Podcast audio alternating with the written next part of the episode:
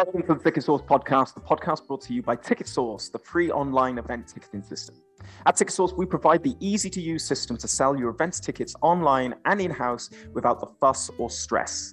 Whether you offer allocated seating or general admission tickets, our system gives you the complete control of all aspects of your event listings online 24 7. You can try our system for free today at ticketsource.co.uk.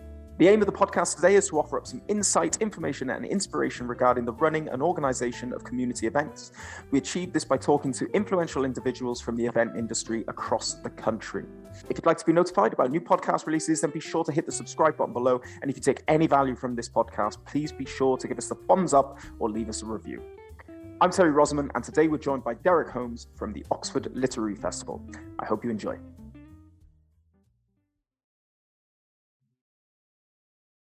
Okay, we're off. So, Derek, thank you for joining us on the first ever Ticket Source podcast. No pressure at all now. Um, but to start, could you explain who you are, where you're from, and what you and your event do? Okay, yeah, I'm I'm um, Derek Holmes, and I'm basically a self-employed um, writer editor, but um, uh, I'm based in Oxfordshire, and um, one of my biggest clients is Oxford Literary Festival, which probably takes up half my year in terms of work. Um, Oxford Literary Festival is a big annual festival, um, runs usually over 10 days, the end of March, beginning of April.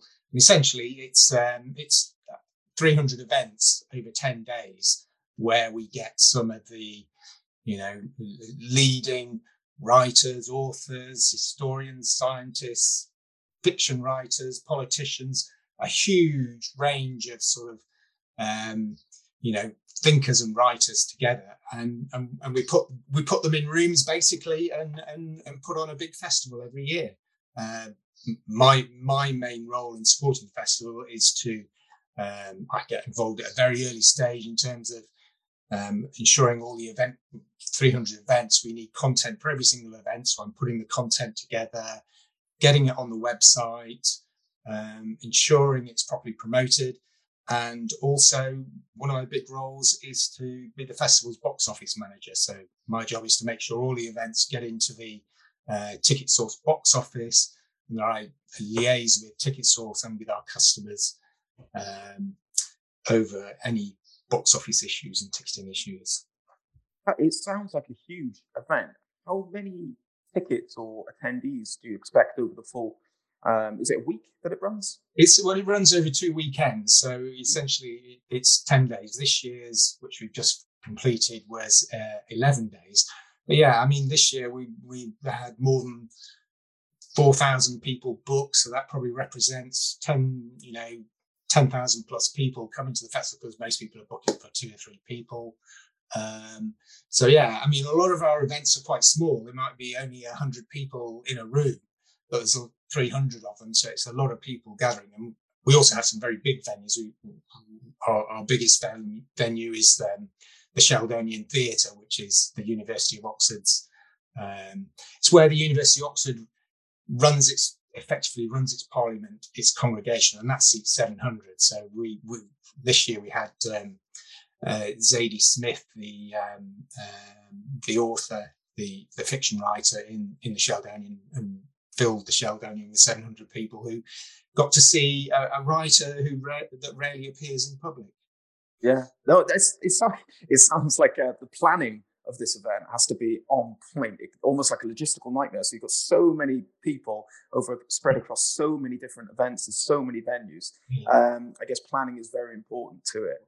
Uh, absolutely. I mean, really, we've just finished a festival, and the festival director now will be starting to plan next year's event. So she will be liaising with um, publishers over what books are coming out in in the um, next 12 months, who's likely to be available for appearances at the festival, and as as we do, as she does that, uh, she'll start to put together um, a program, and then we, we have a, um, a festival manager who basically whose job basically is to you know take take this program, all these different speakers who are coming, work out what days they can come, what rooms they should be in, and, and, and put that whole planning together so we can actually build a program.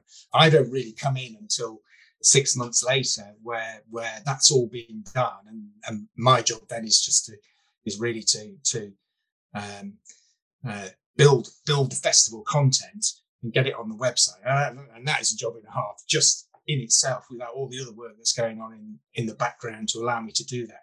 So yeah i mean really we we we probably spend nine months of the year putting the program together and then the other three months trying to promote it.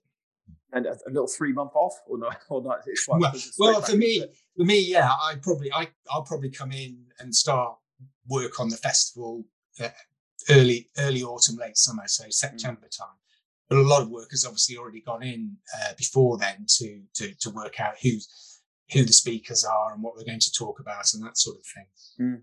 Uh, do you know the history of the event how long has it been running for do you know I, I do actually. This year was our 25th um, anniversary festival. The festival um, was started, um, oh, um, well, a little over 25 years ago, because we obviously had a hiatus from the pandemic. And it started by um, uh, uh, two ladies called Sally Dunsmore uh, and Angie Prysor-Jones. And they started a very small festival um, back in the early days. Um, and Angie's left now, and Sally's still there as the director. So she's been a constant fixture through the you know the 25 festivals and it's it's grown organically over the years but probably it probably sort of over the first sort of 10 years it probably grew and grew and grew and now it's fairly fixed in its size in terms of you know around 250 300 events. But it has it's it's it's sort of shifted its location slightly within oxford but it's always really been um, the event has always been held in university college buildings and that sort of thing. That's that's one of the sort of key characteristics of it. Is it's always been held in the heart of Oxford and it's allowed people to go and see events in historic university buildings and that sort of thing. So we have a very close relationship with the university and, and colleges and things, which allows us to um, hold our events in these really fantastic buildings, basically. Mm. Well, a lot of history in Oxfordshire. And how, how do you how do you come up with the itinerary each year then? Uh, is it something where you you have a target market that you want to hit and you think of right who who would appeal to that market? Or are you looking at the authors first and then targeting the market after yeah i mean uh, the, the program really is is is put together i mean the directors talking to publishers really and you you know the, the sorts the sorts of people that that, that are available to speak at the festival are people basically who've got books out. I mean, that's that's that's essentially what the literary festival is doing. It's it's it's it's it's giving a platform to um, people who write books and have books available currently. You you know if you if you if you if you um, um, put a speaker on who wrote a book 20 years ago and hasn't written anything since, nobody would come basically. So you're looking for, you're basically looking for books um, that are current, but also you're also looking at looking for things that resonate in the current climate. I mean, for example, this year we had we had an event with a, a writer from um, the FT called Gideon Rachman, and his book was about strongmen and it absolutely resonates at the moment because he's talking about the likes of you know Trump and Putin and Orban in Hungary, and that event sold out really quickly because you know you you you you hit a nerve there. Mm. It, and that's the thing about books, isn't it? Really, because a lot of the time people are writing about things that are they are contemporary. They're things that uh, people care about, and those those are the sorts of events that we're that we're looking for because they they bring people in. They you know pe- people. Oxfordshire is um, um, it has a, obviously because of the sort of county it is. We've got a big science industry, big sort of high tech science industry here. We've got universities and everything. So there's a, a sort of a, a, very well educated audience that has a big appetite for anything that they can discuss and debate or learn something new from. So, so yeah, so we get we get leading scientists, we get leading historians, we get current affairs specialists, journalists, fiction writers, all sorts of people. And when you try, I mean, we're obviously trying to match it up with the with the Oxfordshire audience, which is a generally a very highly educated. Um, I mean, people often say if you put if if you put on an event in Oxford and you're talking about something, you can guarantee that somebody in the audience will know more about it than you do. So you have to be very careful what you say because it's it's that sort of audience. So we, we're look we we also realistic about what our audience is because our audience is actually fairly old as well. It's not it's not sort of um, young people, and that's that's that's quite a challenge to actually get younger people. Yeah. When I, when I say young people, I mean sort of like people in their twenties and thirties we, we put on children's events, which brings children in, but targeting that sort of um, uh, that demographic pre-family is quite difficult. Yeah. And how does that influence your marketing strategy then? Uh, if, if you're the head of the marketing strategy as well, um, how what ads are you looking to run? Is it more print based, or are you dabbling with digital ads or influencers? How how does it fall?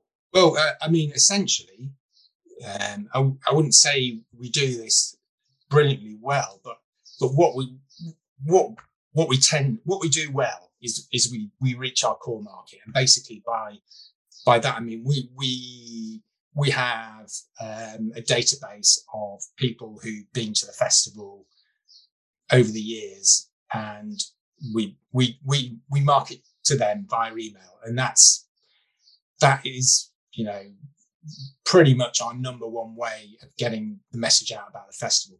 Number two way, which is really not far behind and possibly is actually better, is actually a print, um, um, sort of a, a well, we call it our pocket guide. It's basically because we've got 300 events, a lot of events, but we, we, we managed to get it all down into a pocket guide, which is um, um what size you'd say. I'm uh, trying to remember what my size is here, but it's it's basically um, I'm looking around so I can pick one up, but I haven't actually got one here.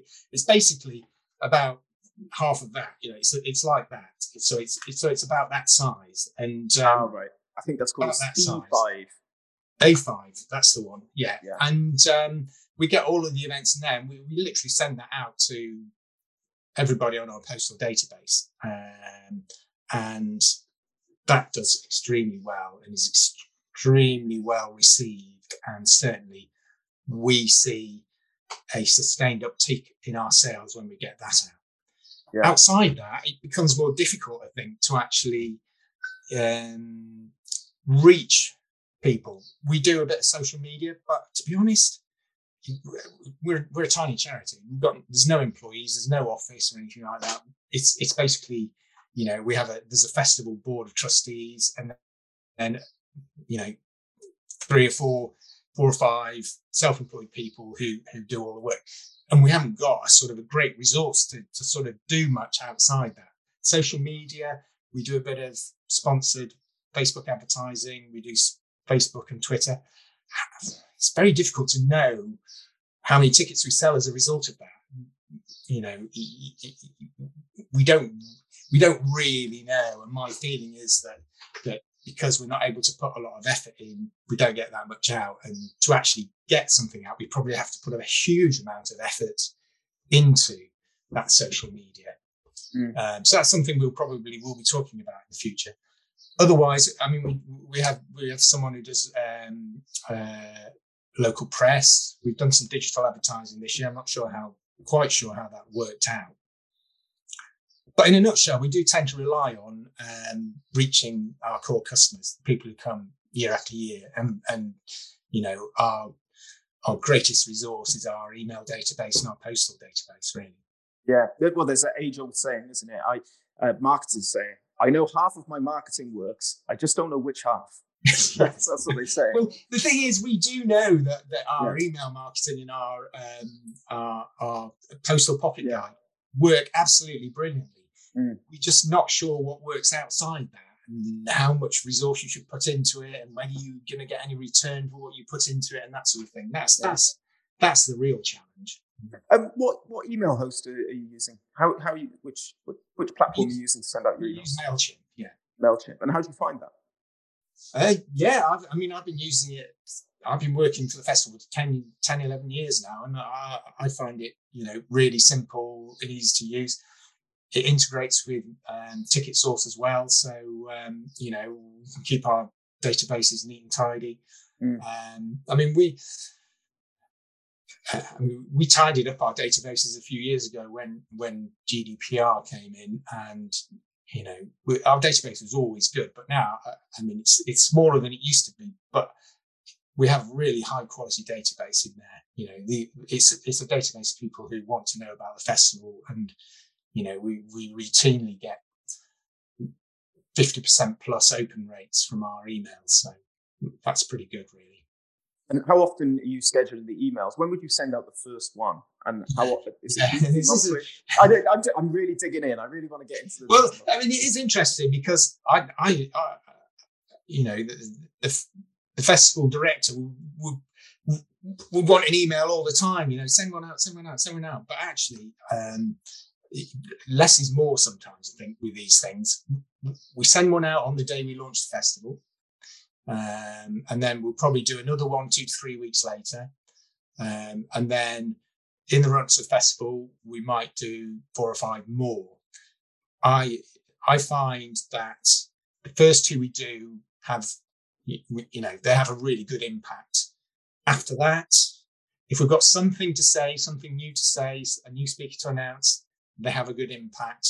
If we don't have anything to say, they just fall on deaf ears, I think. And um, with all these things, I, I, think when you've got a really good database of customers, you you overuse it at your peril. I think because you know if if if people keep getting messages that mean nothing for them, they stop opening them. Um, worst case, they'll jump off your database and you won't have them anymore. We we don't really suffer that, but my fear is always if we haven't got anything to say, why say something and just annoy people? So that's that's my mantra. If we've got something to say, we say it, and you know we get it out to as many people as possible. And I will, in our with our early ones, I will.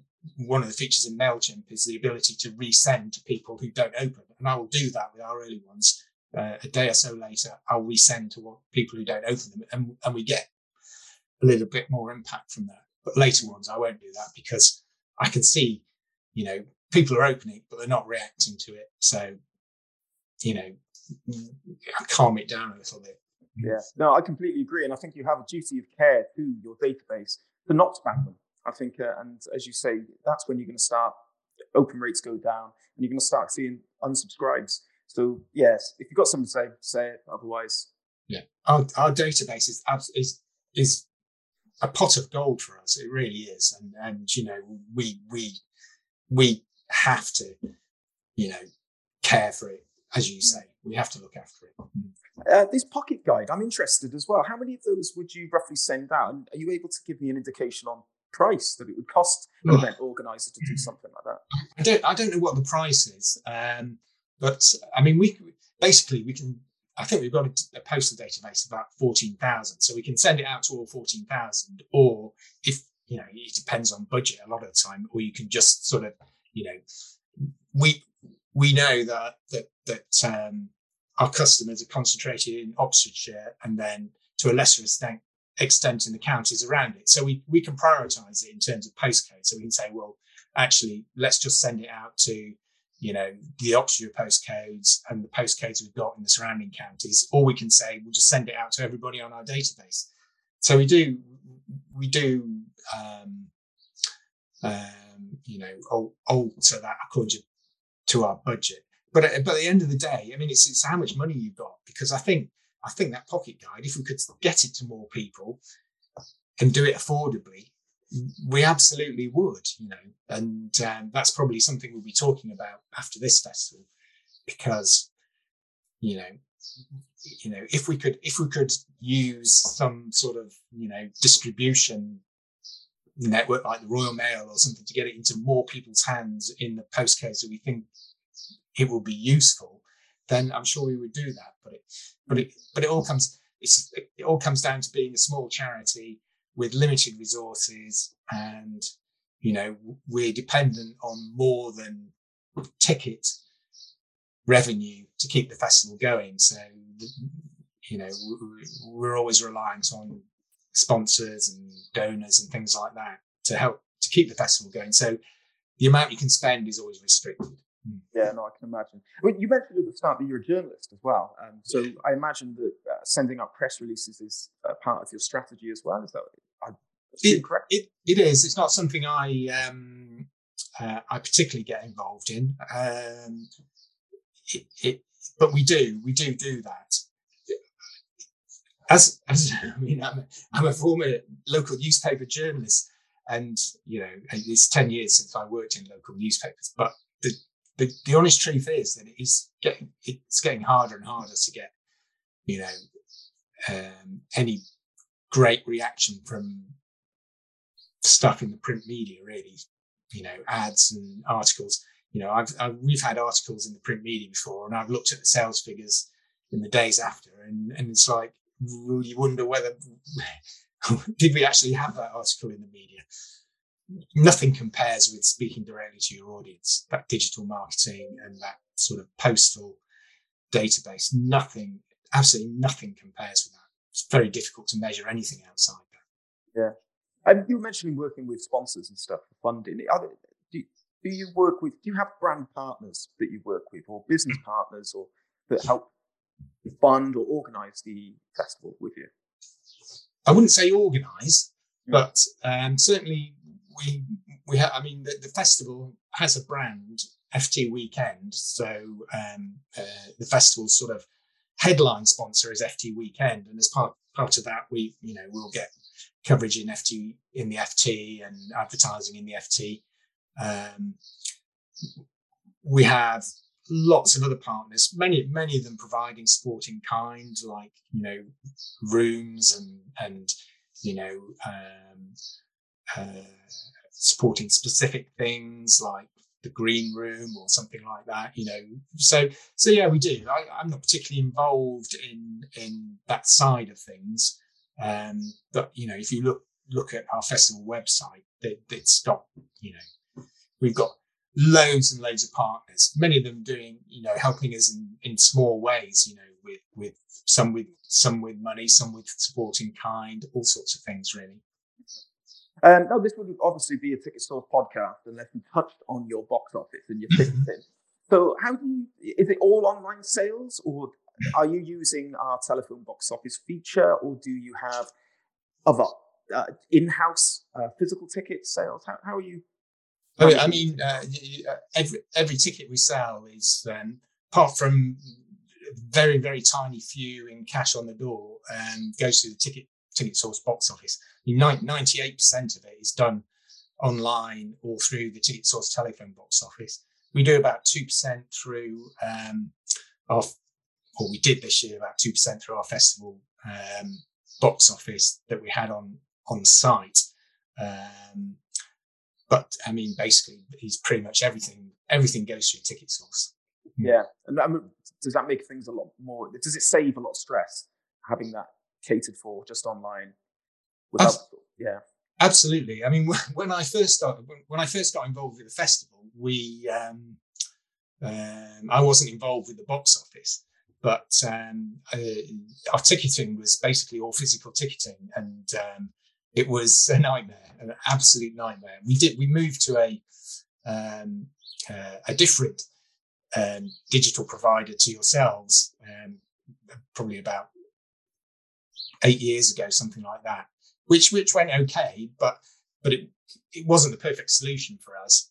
So we were looking around for something slightly better, and we found we were basically. Um, I, I came down to Penarth to come and see Ticket Source and have a chat with you guys. And um, what really attracted us to you was the fact you had a telephone box office, absolutely brilliant, but also that you could provide us with a facility to do a festival box office as well through the same system at, at, at no cost, basically. And um, that's what really sold it to us. And and we've been very happy ever since with Ticket Source. To be honest, it's worked really well for us. Mm. Oh, glad to hear it. glad to hear it. Uh, we, we've reached the end now, but I've got one last question for you, Derek. Yeah. What would what would be your biggest piece of advice, or what's what's the, the biggest lesson you've learned that people should know when trying to organise an event of sort of this stature and scale? You've uh, stumped me there. What's the biggest? I mean, have good people around you.